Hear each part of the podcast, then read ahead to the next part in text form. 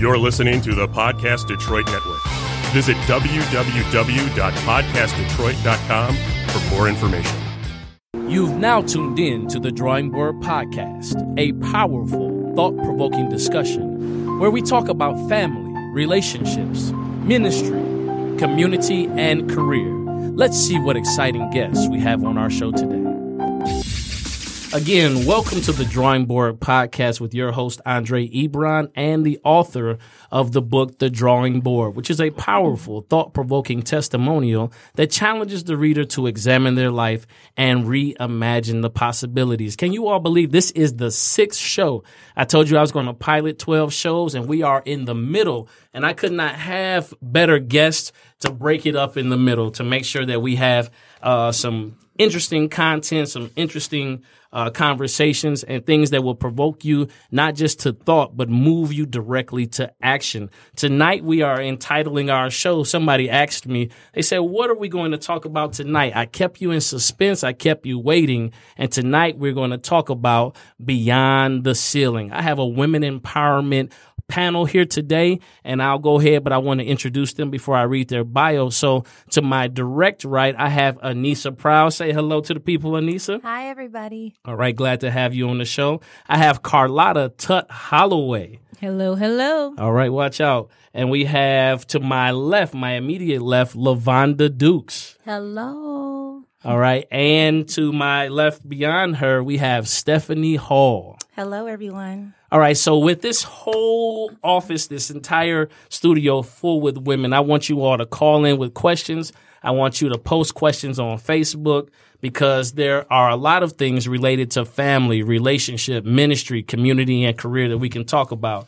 So let me start off just asking, how are you all tonight? I'm great. Pretty good. Everybody voted, so yeah, right. So we're feeling pretty good. And waiting on outcomes. So.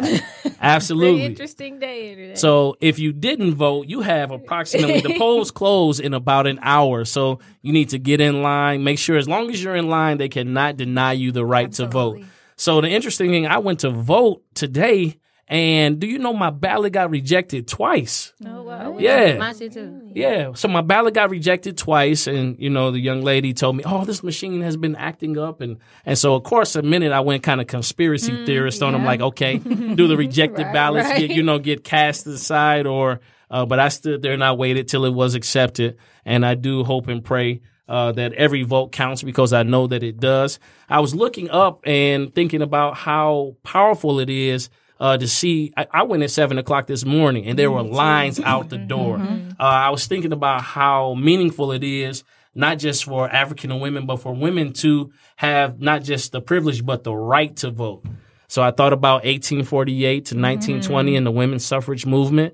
I thought about 1965 with the Voting Rights Act, which also allowed, you know, and gave the access and the privilege for African American and women to vote. So how important was it to you to get out there and vote? Well, for me, as a woman, as a Black woman, as a U.S. citizen, as a person that cares for her fellow citizens, as an aunt, as a mentor, to me is extremely important. There's no way around it. There's no other decision. If you care about your country, if you care about the outcomes, if you care about the citizens, then you have to, you have to let your voice be heard. And if you don't let your voice be heard, then what can you say about it? What can you say about the outcomes? But it's important to research all of the options that you have, all of the people that are running, all of the candidates, all of the proposals, and I take that very, very seriously. So I think it's just very important. If you care about the country, if you care about what's going on, if you care about your future, then you have to vote. Yeah. What about you, Vonda? What do you think about that? I think the biggest thing for me is creating opportunities for not just myself, but for others. And we have to start from the very bottom, work to the top. And the only way to do that is to vote. So you're saying started from the bottom, now we're here. Yeah. Huh? Yeah. Okay. All right. Steph? It was of great importance to me, just piggybacking off of the fact that being a Black woman, but then also knowing that my grandmother, who is in her 80s, is making it a priority of hers to make sure her vote is getting done. Although she's not as mobile to get out, she made sure we had her absentee ballot ready. I know that's right. And she was very knowledgeable on all of the people that she was voting for. So that, I feel like I would do a disservice to my grandparents who, you know, fought for that, to make sure that we had that right to be able to vote, if I didn't get out and stand in line and make sure my voice was heard. Absolutely. What about you, Anissa? So politics is something that's always been really interesting to me. I can remember always going with my parents to vote and being able to get the vote sticker too, or like future voter. So it's something that I know not only have people sacrificed for all of us to be able to, but also how important it is for our kids and our future and what it means. So today was really important. I went at 7. And I think at 7:15, when I finally went through the line, I was voter 50. And I thought, like, that's amazing, because it didn't seem like such a huge polling location. But already at that time, just people turning out. So then you can't vote on Facebook by your comments. Like, absolutely, what people try to do, like, get out there and have your voice heard, so that even if you feel like it's so far away, you did your due diligence to figure out what proposal you wanted to vote for, who you think is the best candidate. So that instead of complaining and then talking about it like behind closed doors, you're actually doing something to change it. So I think it's important. Right. So using our knowledge as a weapon and making sure, and not necessarily, let me take that back, not weaponizing our knowledge, but applying our knowledge for desired outcomes. I think that knowledge is power, but applied knowledge produces that wisdom that we need in order to see change. I think that we're at a critical point where clearly we need some change politically, economically, relationally, within our neighborhoods, our community, our city, our state, our nation. And so voting is that process. I saw there's that whole concept of, you know, well, my vote doesn't count, or, you know, well, we stand on the shoulders of giants, and people have literally died for the opportunity just for their voice to be heard through voting. So now we're getting ready to employ, via the Drawing Board podcast, what's called a knock and drag. They used to do this in Chicago, where they used to knock on the door and drag the people out to go vote. So I'm coming across the airways to you on Facebook and on Podcast Detroit. This is the proverbial knock and drag. Come out of your house, go vote, get in line. Let's rock the vote. So Miss Tut Holloway, I'm going to introduce you to the world via your bio. Then we're going to get into some of the nitty and gritty of some of the great things that you have done. So Miss Carlotta Tut Holloway is a progressive marketer with 20 years experience in the field of marketing, events, media, and advertising. Carlotta has held account management, experiential marketing, and media buying and planning positions for companies such as A&E Television Networks, NW, is it Ayer? Ayer, excuse me, NW Ayer and Partners, BBDO Detroit, Carlson Marketing, Momentum Worldwide, and Global Hue. Her career consists of developing and executing marketing, digital, social media, traditional advertising, and event strategies for such high-level brands as Walmart, Chrysler International, Dodge, Ford, Lincoln, General Motors, BMW, McDonald's, Verizon Wireless, Susan G. Komen, and the United States Navy. So there is so much more here that you have done, Ms. Tut Holloway, but I'm telling you, it is awesome what I have read here. Can you take me to your start? Like, how did you start pursuing marketing and advertising, and how did you know that's what you wanted to do? Actually, it was by watching television. So it's not that dynamic of a story, but the show Who's the Boss. So I used to love Who's the Boss from the 80s. And I loved Angela Bauer, and she was an advertising agency owner. So that's literally what I wanted to do. I've always been creative, but I always wanted to be a businesswoman as well. And to me, advertising was the perfect marriage of creativity, but then also business. So from that moment on, it stuck. I was probably around 13, and it literally stuck from that time around. I never, in my affinity for advertising and marketing hasn't waned since then. That's literally just what I wanted to do at the age of 13. So I studied advertising and communications at Purdue University. And then once I got out of school, West Lafayette, right. Tippecanoe County. Yeah. So I studied advertising and communications along with African American studies at Purdue University. Came out and got into the ad world, and I've been an ad girl ever since. Oh, that's awesome. So what I love about what you said, though, is somebody's listening who is extremely frustrated because they are a creative, but they also have this analytical part of them. Yeah. And if they've gone into fields where it just requires, analytics and they're breaking down numbers and they're organizing and they're structuring things, it feels like that creative part of them just gets frustrated. They won't be satisfied. Yeah. They won't be satisfied. Or they might be in such a creative space where, they're at home and they might be like producing some things, or they're drawing, sketching, or they have some digital media arts that they're interacting with, but it's not producing that level of finance they need in order to sustain the life they want. And so I'm hearing you say that could happen too. Yeah. Right. So the perfect marriage between your creative side and your analytical side was advertising, which incorporated the business and the creative. No, yeah, it absolutely did, and I was actually really pleased with that direction because I'm again. I've always been a creative thinker, and I have to be in a creative environment. So an ad agency, of course, we get down to business, is corporate, but it's a little bit more creative corporate, and it's a little bit more fun corporate. So especially working around creatives, I was never in a creative department, but we collaborate creatively to develop our client experiences and initiatives and campaigns collectively. So again, it was just always a creative environment. It's typically a little bit more colorful. It's a little bit more casual, just a more fun office. We dress more casual. So everything about it was just a lot more creative, not just the environment, but all the people as well. But then it is a corporate setting too. So honestly, it was exactly what I needed. I did work in a strictly corporate office at one point when I worked at A&E in a History Channel and Biography magazine.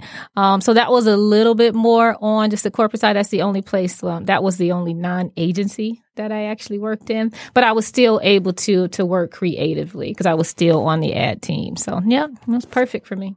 Very satisfying. Awesome. So that kind of goes into what Anissa does. So Anissa Prowl is a native of Wintersville, Ohio. She is a 2010 graduate of The Ohio State University. We will not hold that against you. We will not hold that against you. I have been educated about that. You have to say yes, The Ohio State University. After graduation, she moved to Detroit, Michigan in order to join the 2010 Detroit Corps of Teach for America. Proud has been entrenched in the work of urban education for nearly a decade, and her favorite part of working in education is building long-lasting and meaningful relationships with her students. So listening to what Carlotta was saying and talking about how creative she was, I wondered what type of student Carlotta would have been in class, and she can answer, but I want to think about like that student that you come in contact with that's like majorly creative, but doesn't necessarily see the value in sitting and doing science projects or writing this narrative or these paragraphs. Like, how do you cultivate the young minds in the city of Detroit in your field of education? Yeah, I think what draws me to the city is that just this belief that I have, and that the fact that all of the kids here are so bright and so talented. It's important that we as educators really uncover that. I think there's this myth that there's a deficiency here. And even if it is in test scores and things like that, like there's really just amazing potential in our kids. So for a scholar like Carlotta, I think it's really important to note like everybody has a talent and everybody has a passion, and it takes decades for adults to find it. So when you have an adult in a school that can navigate that for a child, I think that's the most powerful thing that you can do. And I think for kids, it's really recognizing how those are connected and having great mentors and people in the community who are willing to say, here's my story and here's how you can learn from me. Absolutely. Well, I'm sitting here with some beautiful, intelligent, and powerful women, and I just got a text message from the woman who I am a spouse to and I'm married, and she just told me that Facebook Live doesn't have any sound, so I know if you see us, you're like, wow, these guys look great. You can't hear me. I'm just going to point in this direction so that you can see the people that are with me. We'll correct that momentarily. Now, I've had the privilege of working with you. I'll say Mrs. Proud. Okay. I asked you to bring your sticky note. I did not see it. Oh, no. So in the morning when we worked together, it was just amazing. We would be high-fiving, pounding. We might have the portable music playing. Who knows? I was out there ballroom hustling. It's true. 8:30 a.m. 8:30 in the morning. And then we would align students in the hallway to set the tone of their day. It was called a morning pump up. And so when Miss Proud or Anissa would have her her sticky note, it would be plastered to her pointer finger, yep. And she would just be directing the day. And even kids knew we were checking uniforms, we were motivating them and encouraging them, we were setting really I won't say the boundaries, but the opportunities for success. Because with inside of those boundaries is everything they needed to grow and succeed. So I know I can hear the creative in Carlotta's head saying, sometimes boundaries need to be shattered. And they do. She said, but there is a parameter or a pathway that will lead to success. And I have some other creatives in the room. And so, Lavonda, you are a serial entrepreneur. Yes, I am. And you have a co-working space in Harper Woods, Michigan. Yes, it is. And it's called The Office. Yes, it is. Okay, tell us about The Office. Well, I'll tell you a little bit about myself and how I got started. So I'm a mom of three. Well, at the time, I was a mom of one when I first got started. My background is in property management. Actually, I went to Spring Arbor University. SAU in the building. So I have known Lavonda before she was at SAU. I have known her since she was in high school. Yeah. I definitely was. Mm-hmm. So, and actually at SAU, I studied early childhood education, which I have done nothing with at all. It's a change of heart. Right? Exactly. Yeah. I still love, I do actually work with children now, just in a different way. But when I got out of school, of course, I had my daughter. And I found it really, really hard. Yes, my Madison. Mm-hmm. And I worked in property management for 9 years. My mother's property manager. My aunts are property managers. Mm-hmm. And that was my background, was property management and real estate. And when I had my daughter, I worked in a traditional setting, 9 to 5. And I had the hardest time finding a sitter. Mm-hmm. People watch her one day. They wouldn't watch her. Even when she started school, it was hard to, take her to school, pick her up from school. So I decided to start my own daycare. I ended up having 2 more children. Dalen and Davin. Yeah, Dalen's daycare, right? Yep. Okay. So in 2010, my back was against the wall. It was the hardest trying to find a sitter. At the time, I had 2 children, just trying to find a sitter and, balancing work. So I decided to stop and start my own business. So I started my property management company, Madison's Management, after my oldest daughter. And I was doing property management from home. And then that's when I got into daycare from there. And so I've been doing daycare for 6 years now. I'm a licensed daycare in Harper Woods, Michigan. But my love is business and business development. I love to develop business, help others develop their business, and that's where my co-working space came from. So it is called The Office. It's in Harper Woods, Michigan. And that's where you can find me every day. So, Lavonda, let's go ahead and break it down. You are about securing the bag. Is that right? That would definitely be. So she's about securing the bag. And I'm listening how all of this marries, because you had you went the traditional route. With education, but you turned it into a business. Correct. All right. So you can go to college, and some people believe if I want to be an entrepreneur, that I don't need to go to college, or vice versa. If I go to college, then I'm kind of stuck in this rut of being, and there's nothing wrong with a 9 to 5. Don't get me wrong. No. Everybody is not designed to be an entrepreneur. Mm-hmm. Okay. Let's get that clear. I know entrepreneur is the new sexy, and everybody's like, I'm an entrepreneur. Yeah, but you're running deficits in the red, and you haven't been in the black for 8 years. Something is, and you have those periods. So I'm not discouraging anybody who is on that path of entrepreneurship, but I will say, especially with the family, that it was a necessity to produce some income. Most definitely. All right. So you're securing the bag. You're being a mom. You're running businesses. You're helping other people who want to start businesses. Okay. You're helping people fulfill that lifelong dream of home ownership, helping people get their credit together. Yep. All right. So listen, if you're at a 458, and some of you are, I know you're listening, you're at a 458, please listen. You cannot grow unless you accept where you are. You went on to your credit score, Experian, and they said very bad, okay? But you don't have to stay in that position. Contact Lavonda, and you'll get her information by the end of the show. and she'll help you get your credit together. And it could lead you to home ownership. Oh, it definitely can. Absolutely. So I have my sister, Stephanie. Steph, you are currently working in insurance. Yes. All right. And you have your own business as well, yes. A piece of cake. Yes. And tell us about first, tell us a little bit about yourself. And then tell us about a piece of cake. Okay, so I went to Wayne State University and got my degree in public relations and decided that I did not know what I wanted to do with that degree. And having a conversation with my aunt, who is a principal, she was the one that said, Stephanie, you may have a niche for kids, so you may want to venture into coming into the school and seeing how that works for you. So that then turned into a 7-year venture, and decided that because of some personal changes and things that I went on in my personal life, I decided that I had to take a break from it, because we all know the funds that come with education is not completely there. Okay. Decided to go into the insurance industry, work in the total loss office at Allstate. And it's a different kind of beast. You deal with a different kind of breed of people. But it's actually teaching me a lot of patience and knowing how to speak in love, even when the people that you're interacting with do not bring the same vibe. And then I decided that I did want to get back into dealing with the youth. So the way that I navigated that avenue is becoming a wish granter for Make-A-Wish. Okay. And then going to get working now on my master's in public administration so that I can then be able to gain that leadership role potentially and be able to execute that in implementing grant writing and policy changes when it comes to the educational sector, and then forwarding that into my nonprofit, which is I want to focus on the youth of the Metro Detroit area. As far as my event planning goes, I kind of stumbled upon it. I hate being late. I like to keep a schedule. I like to spend other people's money. All right.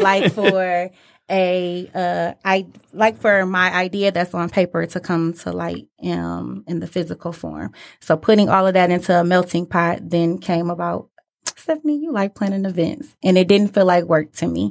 And just seeing that I'm able to execute that with ease, I knew that was something that was an interest in me. So I turned it into from a hobby to a hustle, and it was easy for you, so you called it a piece of cake. And so, sitting at the table with me, I have someone who have done international, worldwide advertising and events. We have an educator, a serial entrepreneur, an insurance agent, and an event planner. So this is dope. Let's get ready to talk about what kind of costs. Like I think about when we talk about success, there are certain things, certain doors you go through. So have you ever been in an environment? I'll tell them myself. So I was at a place of business, and I hadn't quite leveled up yet. I hadn't leveled up based upon the caliber of professionals that were in there. I had the potential, but I didn't have the product yet. So, you know, when you're around people who have already established themselves, they know when somebody's green. They can. I mean, it's really obvious when you're the green one in the room.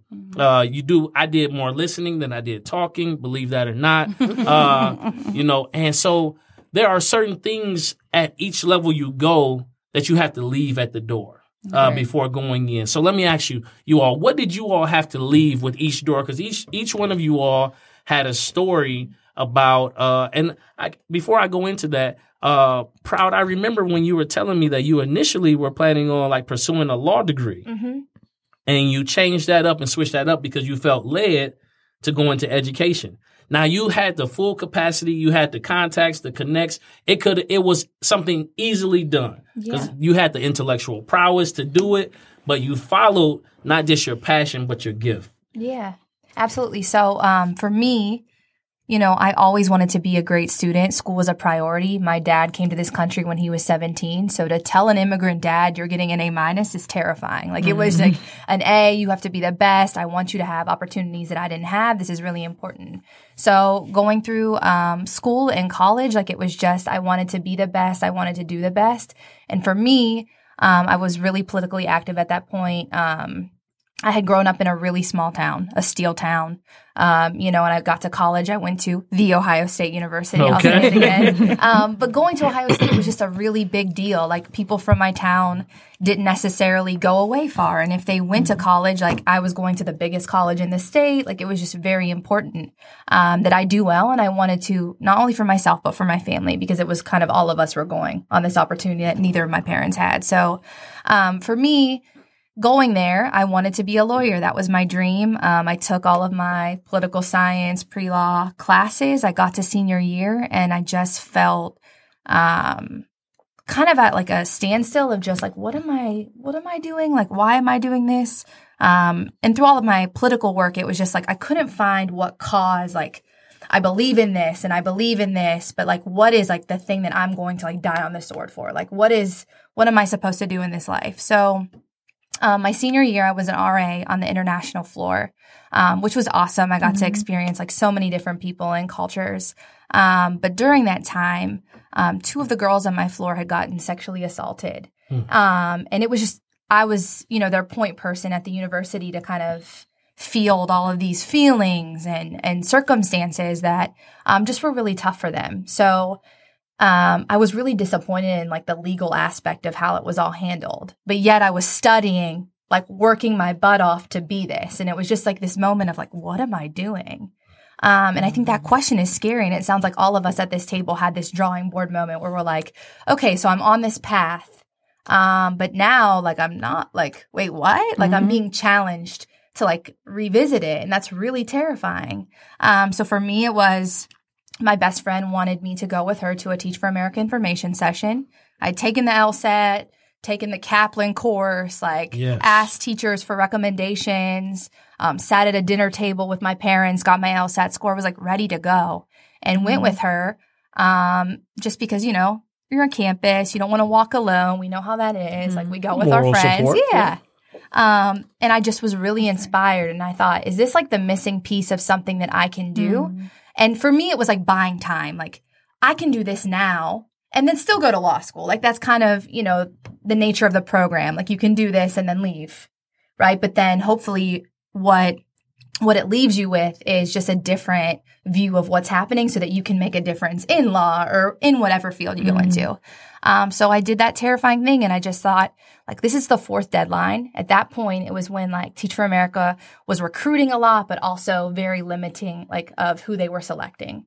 So I thought, like, I'm going to put my hat in the ring. I prayed a lot about it. Like, if this is supposed to happen, it's crazy. Like, this is not my, like, I do this because I'm saying I'm going to do this. Like, I'm not very adventurous. Like, my husband will tell you, like, we just moved into a house and I'm scared to go to the basement by myself. Like, so, like, going and doing something different. I think that a lot of people may feel that way, though, because my wife does not like going. I'm going to name it, right? So doing something career-changing is, like, super scary, not just semi-scary like the basement.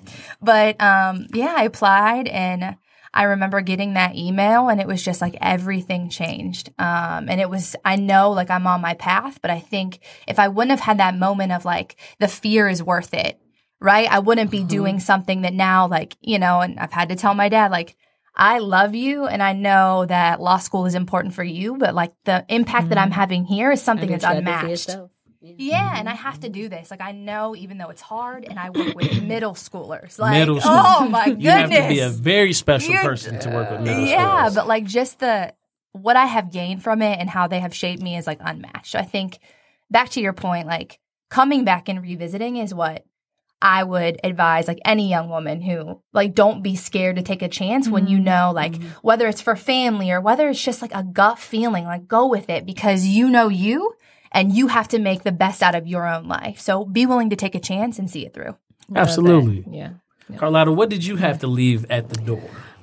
For me, I would say the most important thing or the biggest thing that I had to leave at the door was being an employee. And again, like I said, entrepreneurship is not for everybody, but it's definitely something that was in my heart and I had to try.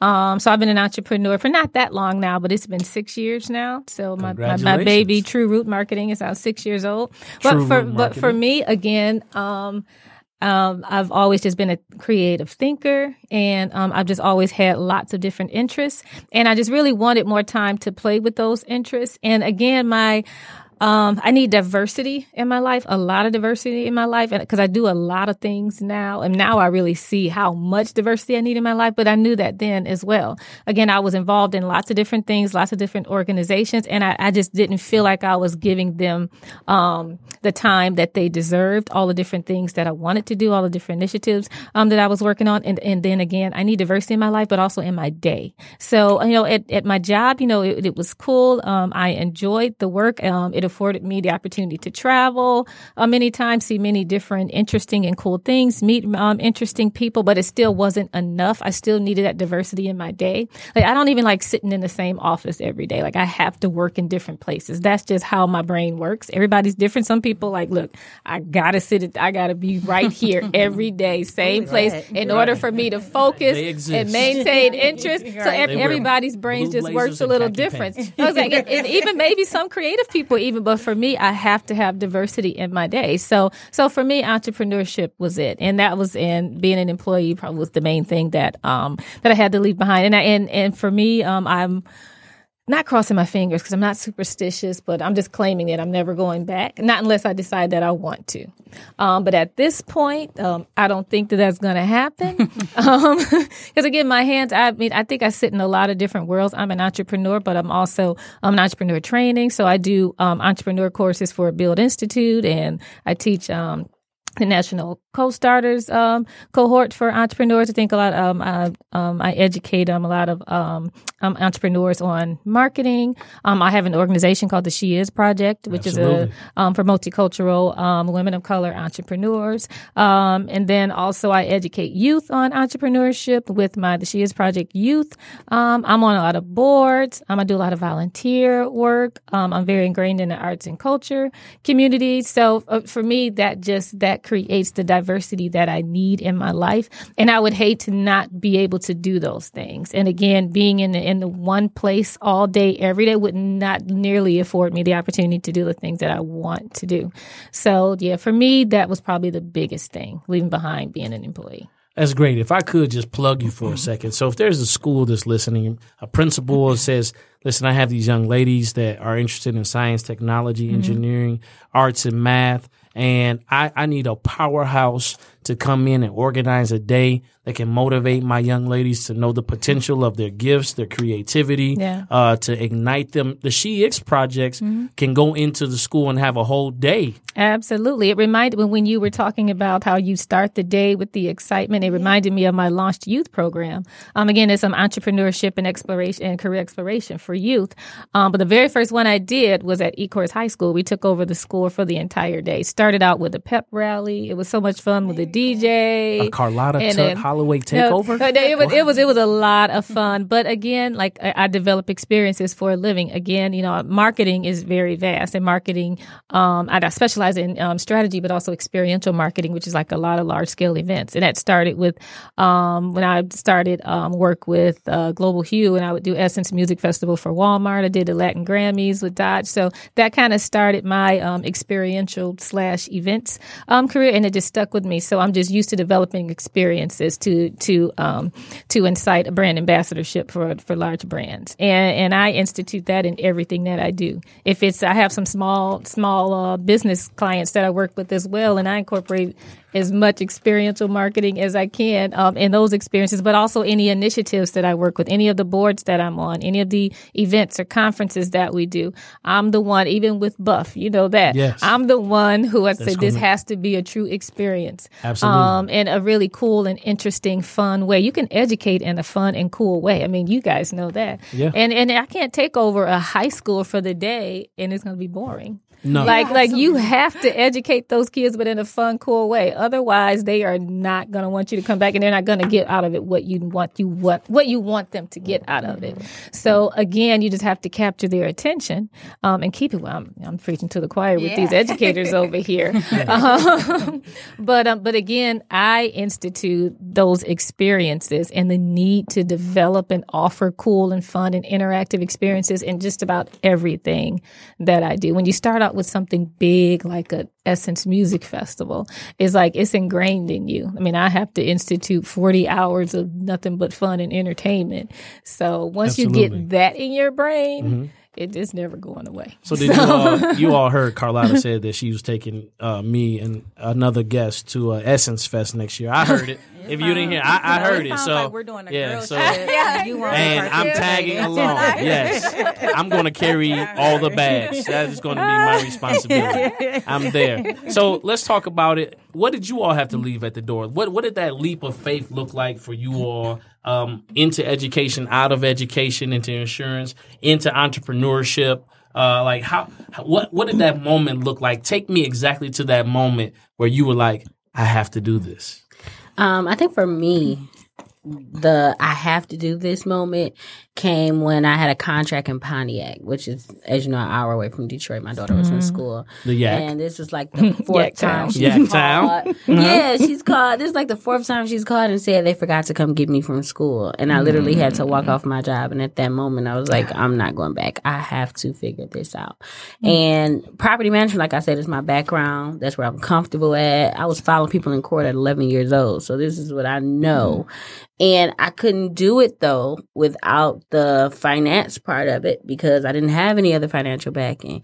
And that's where the daycare came into play. And Wait a minute. You're going past who? You were sending bailiffs after people at 11 years old? Oh, right. Let's talk about this. Let's not skip over this. At 11 years old, you were sending bailiffs to people's door. Like, sixth grade. Well, you know. Sixth grade. You know my Aunt Mary. Oh, I do. I know her. And she's been in property management since I was 3 or 4 years old. Yes. So at 11 years old, I used to go to her office after school. Filing paperwork. Yep. And I would be filing paperwork. And then she taught me how to fill out the court notices. And then I'd go and deliver them to all the people who didn't pay their rent. And I learned a lot about the process. So my daughter's 11 now, and I teach her the process. Okay. She's 11, and you're teaching her already. She does my evictions now. Wow.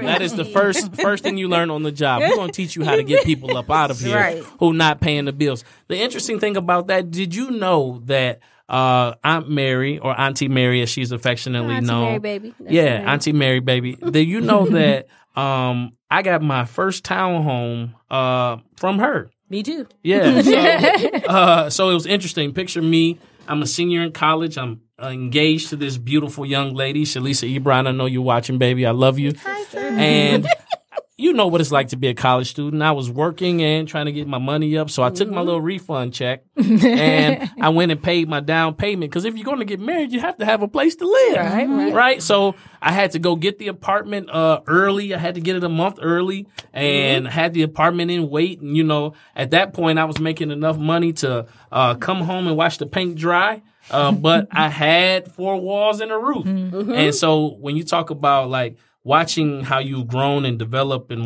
not watching how you have your kids involved in all type of activities and how, you know, you're invested in their life and, you know, they're and I watch at the office. What's the name of the dance troupe? Reigning Elite Dance Company. Okay, Reigning Elite Dance Company. I watched them practice there. And you go by right there on the corner of Harper and Vernier. You know, it's not 8 Mile once you go into, you know, Harper and Vernier.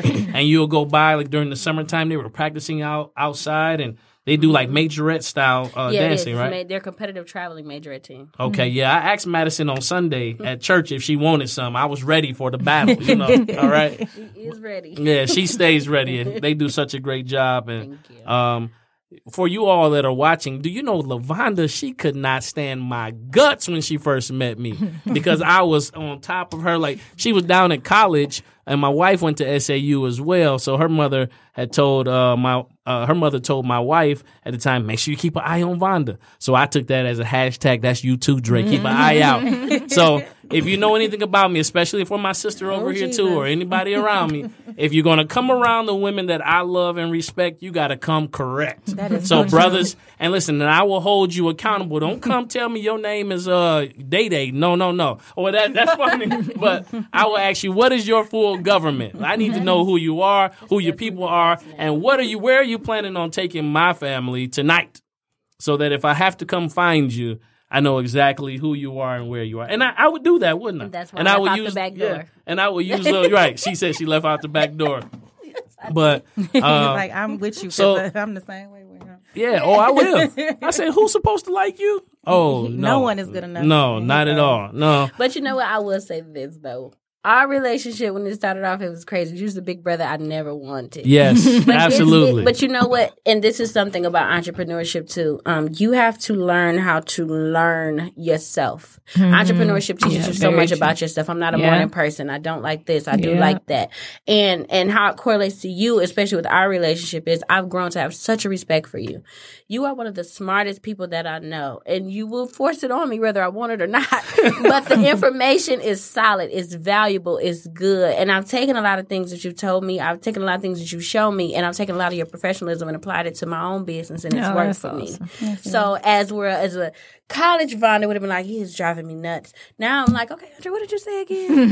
Say it one more time so I can write it down, because it's good information. I appreciate that. And, you know, the good thing about it, and we're honoring how powerful women are in not just the workplace, the environment, but the world. You know, I got that game from my mom. My mom would always tell me when it comes to relationships, she said you have to learn what they value and appreciate it. But then you also have to appreciate what it is that they value. Mm-hmm. So that is how I try to engage every relationship. And one of the hardest lessons that I've had to learn, and I had to learn it, was that you have to give the people you love the space to make those. And it could be like life-altering type, decisions, and you're like, wait a minute, I see that it's not, and giving them the grace to learn their own lessons. And, for me, let them bump their own head. Bump their own head. And I'm like, and having kids and having younger sisters, I'm always moving the coffee table, baby proofing the house. And I was trying to help people baby proof the life. Mm-hmm. Listen, that's going viral right there. I'm going to help you baby proof your life. Okay. All right. But it's amazing that I've seen like awesome growth in my sister Stephanie too, just how she has been such a help to me. I'm just paying you back. And just people that you can be transparent with. Sometimes it's difficult to find those type of relationships because and you might be in a relationship. This is for a brother that's listening. Brother, if the young lady, the person that you're dating, or even your wife, if she gives you some vital information, and I used this word earlier, please don't weaponize that information when you're like in a disagreement or argument or anything else like that. Don't turn around and fire that back as a missile, because you're going to do damage to the vulnerability and you probably may never regain that ground. Correct. Yeah. So I'm giving you the game, brothers. It was given to me by my mom, Jeanette Ebron. And while we're honoring women, I need to honor two people, and then I have some questions. I have to honor Jeanette Ebron, my mom. So when we talk about shattering glass ceilings, this was, she had me when she was 30, so this is prior to that, prior to 1982, which is one of the greatest years ever known to man. Okay. She was a Marine, and so she qualified for all of the flight school. She qualified for everything, but her direct officer, her direct report, he was trying to deny her the opportunity. Like she qualified in jump school. She talked about how she, the different light poles that they have to scaffold up and do all of those things. She had done all of that as a woman in the military. And then look at how God works is that they changed her direct officer. And so she was afforded those opportunity. She happened to run into this handsome guy named William Ebron, and, the rest is history. But I want to honor her, and I also want to honor my pastor, the Chief Apostle Dr. Carol E. Dixon, who is a pioneer in so many ways, apostolic in her calling to ministry, a businesswoman, an entrepreneur, an awesome mom and grandmom, available ear for mentors and the thing about it is that being around these women have revolutionized my life, my perspective. When I talk about my mom, I'm talking about the very first massage that I learned to give. She said, now, boy, when you get a wife, you got to come on, get this left shoulder right here. I got to show you how to do it, going to the store and, making sure that I'm attentive to my wife and my daughter's needs. She made sure that happened. Imagine being 5 years old and having to get out of the car and go open her door and open every single door. So let me ask you about chivalry. Is chivalry dead? Sure. Or do you all still appreciate chivalry? Is that a thing? I appreciate it. I definitely appreciate it. I welcome it. I think we just live and I don't think it's dead either, but I think we can all probably still appreciate it. Yeah. Okay. Yeah. I'm telling you, I have been. Now let's contrast these things. So in our personal relationships, like chivalry is awesome, right? Right. But like think about it. So I'm just talking about from experience in the workplace. I have had like ladies reject my offer to be chivalrous, you know, and it's especially nowadays. Especially now. So like I went to hold the door and I'm like, you go in. Right. I got this. Now y'all debating at the door. I think it's a different time. Like when you're raised correctly or when you're taught a certain way, I think that is the correct way. That's the way it's supposed to be. But we live in different times.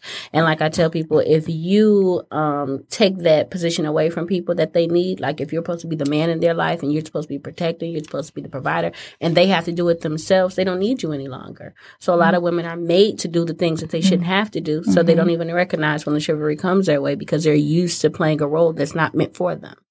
All right. So that's a question. That's a more general question. What does it mean to be a woman in 2018? Everything. That rhyme right there. Let me tell you. What does it mean to be a woman in 2018? No, break it down for me. I want, like, let's get granular in our expression. Like, what does it mean? Because there are some that says he needs to, you know, make sure that being a man in my life means X, Y, and Z. Some women say, no, this is what it means for me. Some women say, no, I want to be a stay-at-home mom, which, by the way, I believe that is one of the hardest jobs in the entire world. Yeah. I had to stay home. When I had to, I took off some time like, I'm going to help my wife. And our children are 18 months apart almost to the day. So one was in diapers, one was in pull-ups. I took 2 weeks off like, you know, I'm going to give my wife a break. And, of course, I worked hard because I had a point to prove, you know. I had a point to prove. I tell you, brothers, I really did it to support her, but also had a point to prove. I was trying to prove a point, and I failed miserably at it. But I woke up, I got the kids' bottles and got them dressed for the day. By the time I finished that and got a load of clothes in, it was time to make lunch. By the time I finished that, it was time to prep the dinner. By the time I did that, they wouldn't go to sleep. I mean, so like all of these things, all of these things are very real. You just ran my whole day down. Yeah. So, I mean, when one was sleeping, the other one was awake, trying to wake the other one up. I mean, so like this is what it was. But seriously, like what does it mean individually? Go around, feel free. What does it mean to you personally to be a woman in 2018? For me, I can go ahead. For me, personally, my love language is quality time. Okay, QT. So although I am spoiled, I like certain things. I want you to probably buy me certain things. The most valuable thing you can give me is your time. And to know that, you know, you made it your priority to spend time with me is very valuable to me because a lot of things that you could be spending your time on, you know, I was, you know, married, as we all know, to somebody who was very invested in their business, and that was very important to them, and which I supported. But that did in turn take time away from us spending time with each other, and that made a huge impact because that's something that's important to me. I am very independent. Like I said, I am a hustler. I have 2 jobs, have a business. I go to school. I know how to get done what I need to get done and do what I need to do. I really don't need you for financial or tangible things. Now that's strong. I need, you know, when I'm tired, I need you to be my strength. When I'm weak and I'm, you know, down on my luck and I don't feel like praying, or, you know, I need you to be able to pull that weight. And in doing that, I need you to be able to do that with me. So can I give a little pushback? Can I ask a question? So is that when I need you, you need to be available. Mm-hmm. Okay, so let's contrast schedules because you are a high-performance professional, generally attracts a high-performance professional most of the times. And like schedules could be all type of conflicting. And it doesn't even necessarily have to be something of the physical. Sending a text message takes 5 seconds. You just sending a text saying, hey, I was thinking of you. Or you even do this to my sister. You send her some flowers. Like that flower is going to care you about 2 weeks. I mean, listen, they still fresh on the mantle, you know. You good. Yeah, that took you what? 5 minutes, gone there, type information in, her address, you set for 2 weeks. Or that's text message with, you know, baby, I can't wait to see you tonight. all the brothers right now. Yeah. Text out, baby. Can't wait to see you. I don't care if you're sitting on the couch right now. Right. Send her a text message. You know she's upstairs. She might be waiting for you to take her into the basement, you know, all right, to escort you into the basement. So quality time does it for you. Mm-hmm. So it's not so much the amount of time, but the time that we do spend together, the time we do spend together has to be quality. Mm-hmm. Okay? That's good. But you know, like a lot of men aren't taught that. Mm-hmm. So a lot of men aren't taught that their time is valuable. I was in that position where when I first got married, I was after that bag. I was trying to, I had a certain ideal in my head of the type of man and provider that I wanted to be. Mm-hmm. So, and I was in law school. I was doing, I was busy. And so I was like, when I come home, like when we spend time together, like we're going to take like a big trip because, that's going to be quality time for me. I walked in the house, but at that time we had, now this is fresh out of school. So we had the pull-out couch that had like the floral design, that was at like your grandma's house. All right. That pull-out couch. I'm telling you, hey, listen, we won't talk about Grandma that. Grandma blessed you. But so listen, and she was sitting on that couch and, she's 4'11" with her little legs crossed. And she said, Andre, I did not get married to be at home by myself. Ooh, yeah. And so what I did was, let me tell you how organized, I had my financials planned out on the spreadsheet. And I said, okay, let's sit down and talk about this. Now, if I stop doing this, that line item is going to, have to disappear because that brings in this amount of funds. I'm networking to build this. Here's the vision. She said, I don't care nothing about that. We're going to have to rework that a little bit. Rework the execution. Was she at the drawing table with you? She was at the drawing board. When you made that vision? When I made the vision? That's a very good question. Was she at the drawing table? That's a question. So let me say this. I asked for input. Okay. So I did, because this is what I feel. And ladies, please join in. I felt that if I was going to be married to you, I had to value your life and your goals just as much as I do my own. Mm-hmm. Because to be married to me is a choice. Like all of the married folks that feel like, and I'm definitely not endorsing divorce, but God loves the divorcee. He just dislikes divorce. All right. Mm-hmm. All right. But let me say this. Marriage is a choice. It is a choice. And you chose to be there. Mm-hmm. Like out of all the people in the entire world, you chose this person. I tell all of my male students particularly, I say, listen, no matter what city you go into, no matter what state you're in, no matter what country you're in, there's going to be somebody that's fine there. Mm-hmm. I mean, somebody's going to be attractive to you. Mm-hmm. So when you select your mate, make sure that this is the one, and I tell them what my goddad told me, that can love the little boy inside, but respect the man that you currently are. And they say, okay, well, Mr. Ebron, she got to be fine. I say, okay, I get all that. I get that. But like, let's get back to. But here's the thing: you have to have balance. Okay. I'm an individual. She's an individual. Everybody's gonna have something different. She wants a quality time. I need that money. Okay. I need that money. The capital M-O. I don't want to be in love at the bus stop. Mm-hmm. I'd rather be in love in a Range Rover. That's just me. Okay. But the thing is this. All relationships are going to lack something somewhere. Right. And that's because nobody is perfect. Mm-hmm. My significant other is super macho. I don't have to worry about brakes. I don't even know where to put oil in my car because I've never had to. I don't care about that part. So his machismo is, okay. Yeah, so it's like, hey, I need to shout out for the machismo. Okay.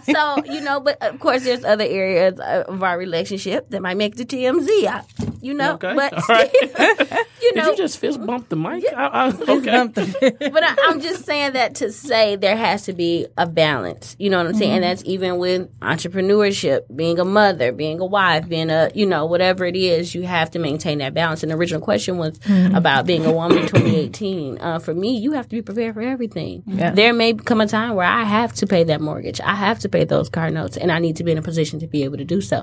Now, do I want to do it every month? No, sir. Right. But I am in a position to where if I had to, I can. You know what I'm saying? And that's just not even financial. That's in every area. Your business will get slow. It happens. That's when everything goes on sale. We got discounted on this. This is half off of that. You have to be prepared. Every day is not going to be, the best day in business. So it's just having a balance with family, a balance with business. Yeah, I agree. So clarify, please, if I heard you right.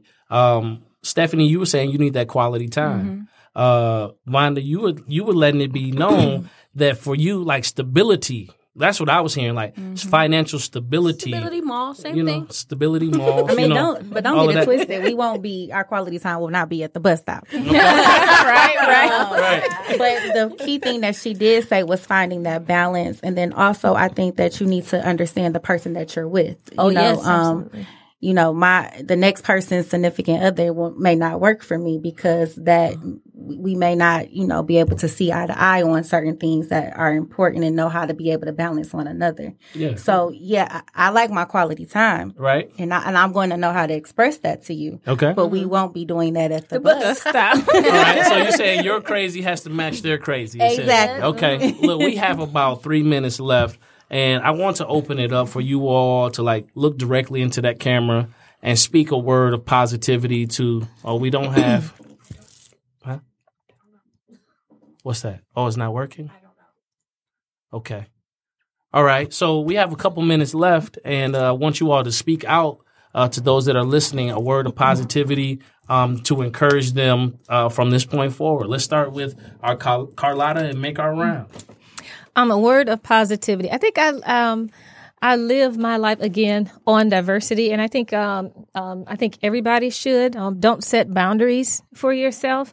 And it was kind of tied into what was going to be my answer for, what is it like being a woman for 2018? I think there's just no limits, and basically you can do anything. And that sounds so cliche, but I've always felt that way. There might be, I don't think there are boundaries. There might be obstacles, but but not necessarily boundaries. So obstacles can be overcome. And again, to me, just don't limit yourself. Again, there are no boundaries really to me. Because I play in many different places. I think women can play in many different places. Men can play in many different places.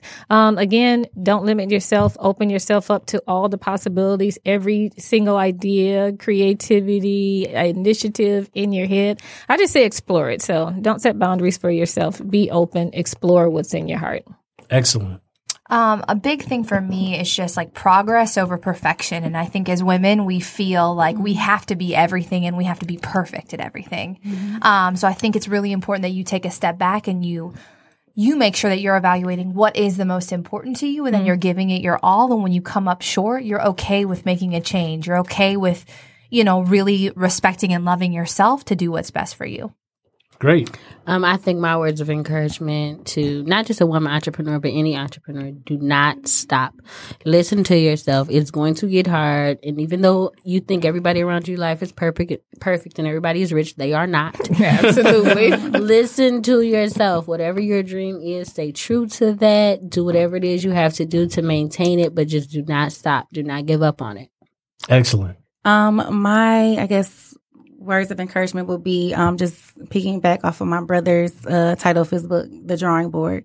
Go back to that drawing board. If the plan doesn't work out how you thought it would, don't give up on yourself and just remain encouraged. There will be failures and obstacles, but revisit that drawing board and know that you can find every positive situation in something that may be negative to you. Awesome. Excellent.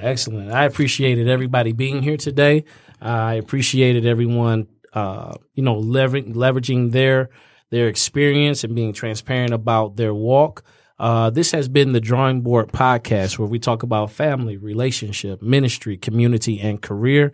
And today we have talked about shattering glass ceilings. You've heard what they said. Know that there is no limits. Make sure that you get progress over perfection. Listen to yourself and don't give up, and be willing to go back to the drawing board. This is Andre Ebron, your host and the author of The Drawing Board.